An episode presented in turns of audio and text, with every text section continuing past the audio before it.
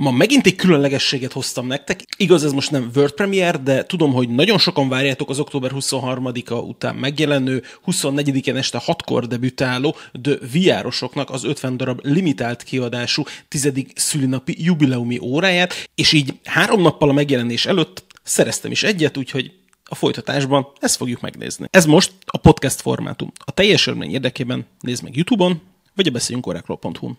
Azt hiszem, hogy amikor Mezei István, az Evolvens alapító tulajdonosa vendég volt a Timeout Podcastben a srácoknál, akkor lehetett sejteni, hogy valami ilyen közös kollaboráció biztos, hogy érkezni fog.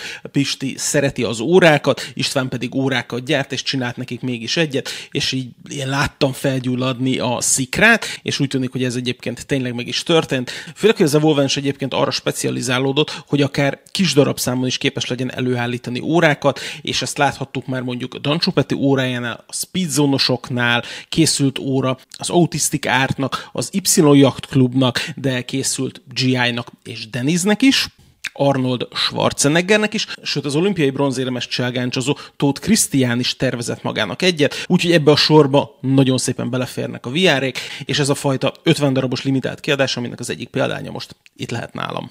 Ugye nagyjából 2 hete debütált a dokumentumfilm, a TheVR 10. jubileumára, és egyébként nagyon állat lett, én is megnéztem, és azt mondták a srácok, hogy nem szerették volna a videóval egybekötni ezt a dolgot, úgyhogy ez egyfajta ilyen második ünneplése ennek a jubileumnak. Én őszintén egy picit egyébként azért kevésnek tartom ezt az 50 darabot, biztos vagyok benne, hogy el fogják kapkodni, főleg egyébként ilyen áron. Nekem egyébként tökre fájdalmas volt azt látni, hogy a kommentek alatt elindult a fröcsögés, hogy hát és persze hány millióba fog kerülni, és minden, miközben ott volt a weboldalon az órának az ára, tehát teljesen nyilvános volt, és tudni lehet, hogy egyébként az Evolvens nem gyárt drága órákat. Nyilvánvalóan nem fog jutni mindenkinek, aki ilyen órát szeretne, viszont annak nagyon örülök, hogy az órával való nepperkedés ellen azért sikerült tenniük egy egészen huszáros és egy funkcionális dolgot, szerintem egy tök jó ötlet volt, viszont a nagy kérdés mindig az, hogy ez az óra ére annyit, mint amivel kerül. A rövid válaszom az, hogy szerintem igen, de hadd fejtsem ki ezt egy kicsit bővebben. Érdekes már az árképzés, mert hogy a srácok, hogyha akarták volna, meg lehetett volna azt csinálni, hogy rápakolnak egy kisebb vagy nagyobb összeget, mondjuk megduplázták volna az árat, 360 000 forintért még mindig lett volna, aki megvette volna az órát, és ezzel be lehetett volna lapátolni a kasszába egy 6-8 millió forintot, de a srácoknak tök jó látni, hogy nem ez volt a céljuk.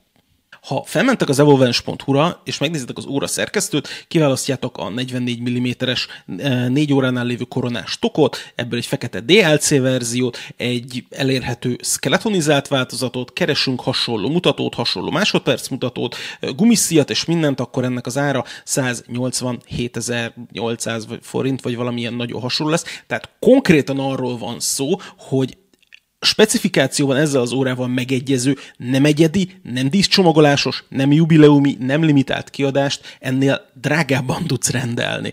Tehát konkrétan ez a kiadás olcsóbb, mint hogyha az utcáról beesnél és megrendelnéd. És nem azért, mert 50 darab készült belőle, hanem a srácok így találták ki az árképzést Istvánékkal. És természetesen az óraszerkesztőben nem tudsz TheVR-os számlapot rendelni, nem tudsz hozzá díszdobozt rendelni, semmi ilyesmit, ez csak és kizárólag ez az 50 darab készül belőle, ami a VR shopon keresztül lesz majd elérhető 24-én este 6 órától.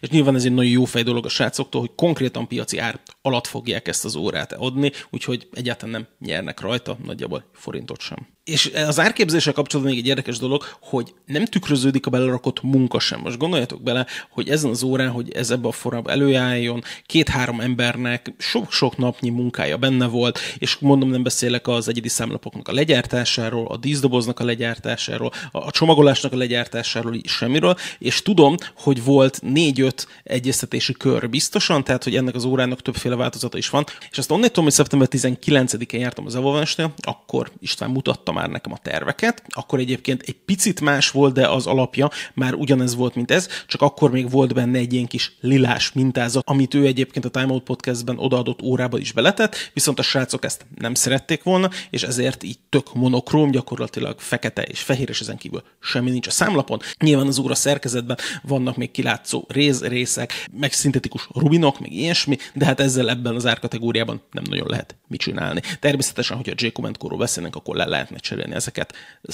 áttetsző színűre, de hát na. És a harmadik dolog még, hogy az áron nem tükröződik szerintem az exkluzivitás. Tehát, hogy azért, ami iránt nagy az érdeklődés, és csak 50 darab készül, annak azért általában szokták hagyni, hogy elszabaduljon az ára.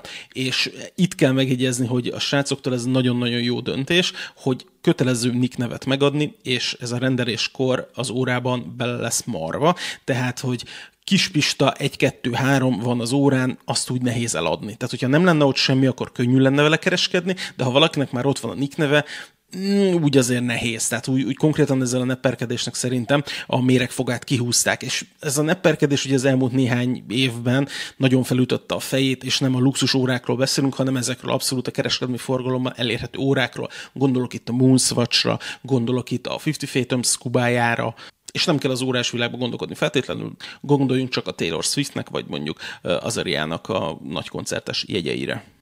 És egyébként szerintem ez egy tök jó dolog, hogy azon mellett, hogy egy mindennapos használati tárgy, és hogy egy emlék funkciója is van, persze tök jól néz ki.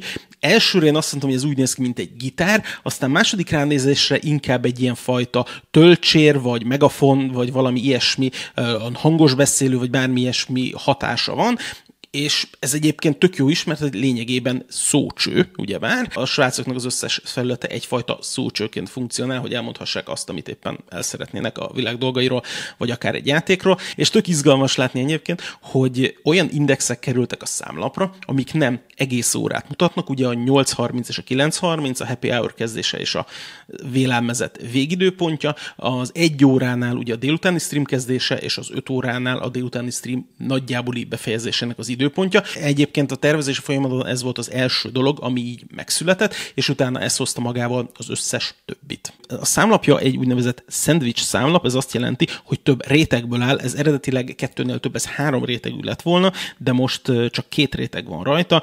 Ugye az alap acélszínű, és utána rajta a fekete, és ez a VR-os feliratnál teljesen át van ütve, a 2 aláírásnál viszont nem, ott csak a fekete anyag van lézerrel megmarva. Az egész ugye egy ilyen 44 mm-es fekete DLC tokban van. Ez a fajta rajta lévő feketítés egy egészen kopásálló dolog, természetesen nem 100%-ban, de azért ezt nagyon kell bántani ahhoz, hogy ez a dolog lejöjjön róla. Úgyhogy ez egy elég erőteljes színezési eljárás.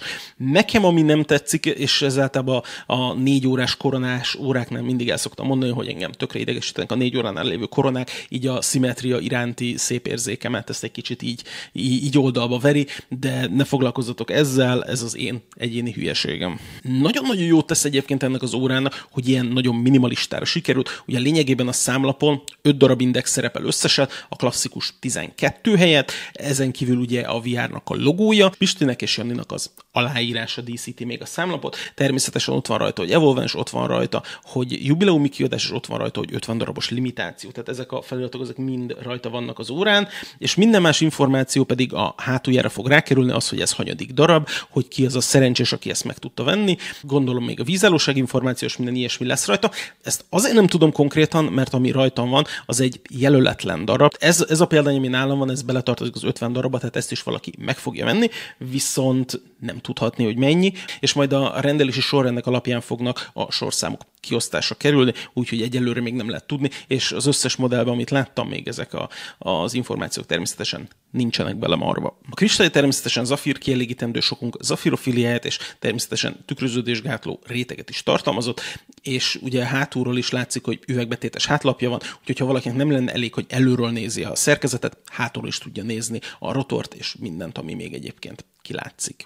A vízállósága 10 atmoszféra, tehát úgynevezett 100 méteres vízállósága van. A menetes koronazárnak köszönhetően egyébként szerintem ez akár 200 méter is lehetne, de valószínű az üvegbetétes hátlap az, ami nem bírná el a 20 atmoszféra nyomást, úgyhogy ezért van az, hogy csak ez került a hátlapjára, és természetesen ezek a vízállósági értékek mindig becsavart koronával értendőek. Ugye kicsavart koronával nem használunk órát, a szerkezetnek nem kell levegőznie. Az óra átmérője az 44 mm, a vastagsága 12 mm, két fül közötti távolsága 22-es szíken hozzá, és a fültől fülig távolsága az órának pedig 52 mm.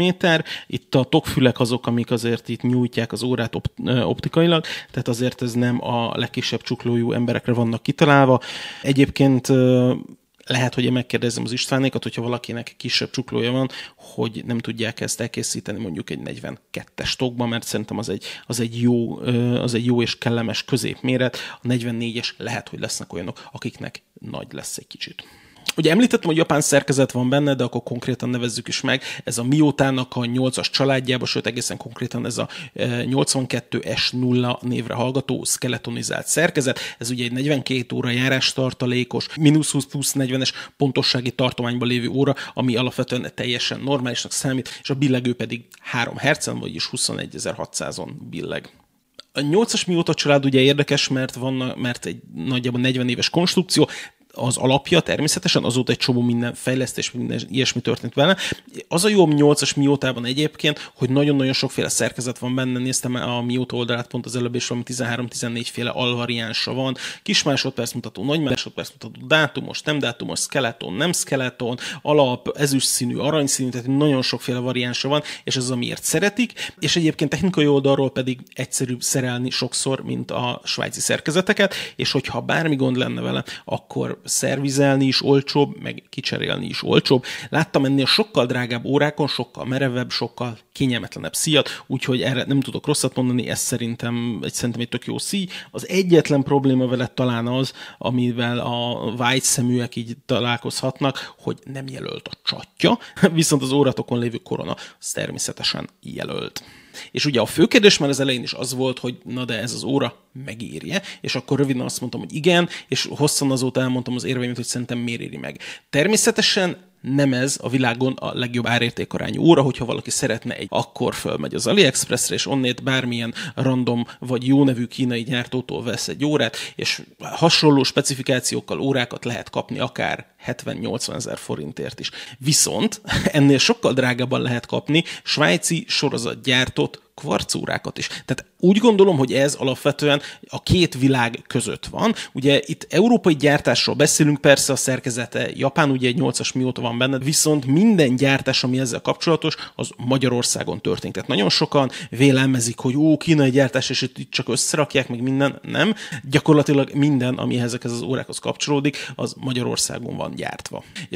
És nem az, hogy Magyarországon, hanem konkrétan az Andrássy út közepén, konkrétan a város szívében történik ezeknek az óráknak az összeállítása. Tehát, hogyha szigorúan az árat nézzük, akkor szerintem ez egy nagyon vállalható arany középút, sőt mostanában azt figyeltünk meg, hogy a piaci trendek azok inkább az 1000 euró és a fölötti órákra terelődnek át. Ezt több kereskedővel is beszéltem, és a legtöbben ezt látják, hogy a drágább órák elkezdtek valahogy menni, és nyilván ennek sok több gazdasági hatás is van, ami miatt ez van, például, hogy az órákár is nyilván elkezdett fölfelé kúszni, de érdekes, hogy a vásárlók is a drágább órákat mostanában jobban keresik, szóval és ez az óra, mint általában az Evolvens órák, szerintem jó árértékarányt képvisel. És akkor még nem számoltam bele azt, hogy ez most egy limitált kiadás, hogy VR-os kiadás, hogy ebből tényleg nagyon-nagyon kevés fog készülni, úgyhogy szerintem akinek sikerül ilyet vennie, az nagyon jól fog járni vele. Az, hogy befektetésnek jó lesz-e, mert nyilván ezek lesznek a következő kérdések, abban szkeptikus vagyok. Én úgy gondolom, hogy egy személyre szabott dolog nem biztos, hogy jó befektetés, tehát ez nem az a dolog, amit fogsz, megveszed, beteszed a páncélszekrénybe, és majd 10 év múlva kiveszed, és akkor milliókat fog érni. Szerintem minden óra olyan, amit használni kell, arra lettek kitalálva. És a végére már csak az maradt, hogy azoknak, akik tudnak belőle szerezni, azt kívánom, hogy használják egészséggel. Ennyit szerettem volna, találkozunk legközelebb.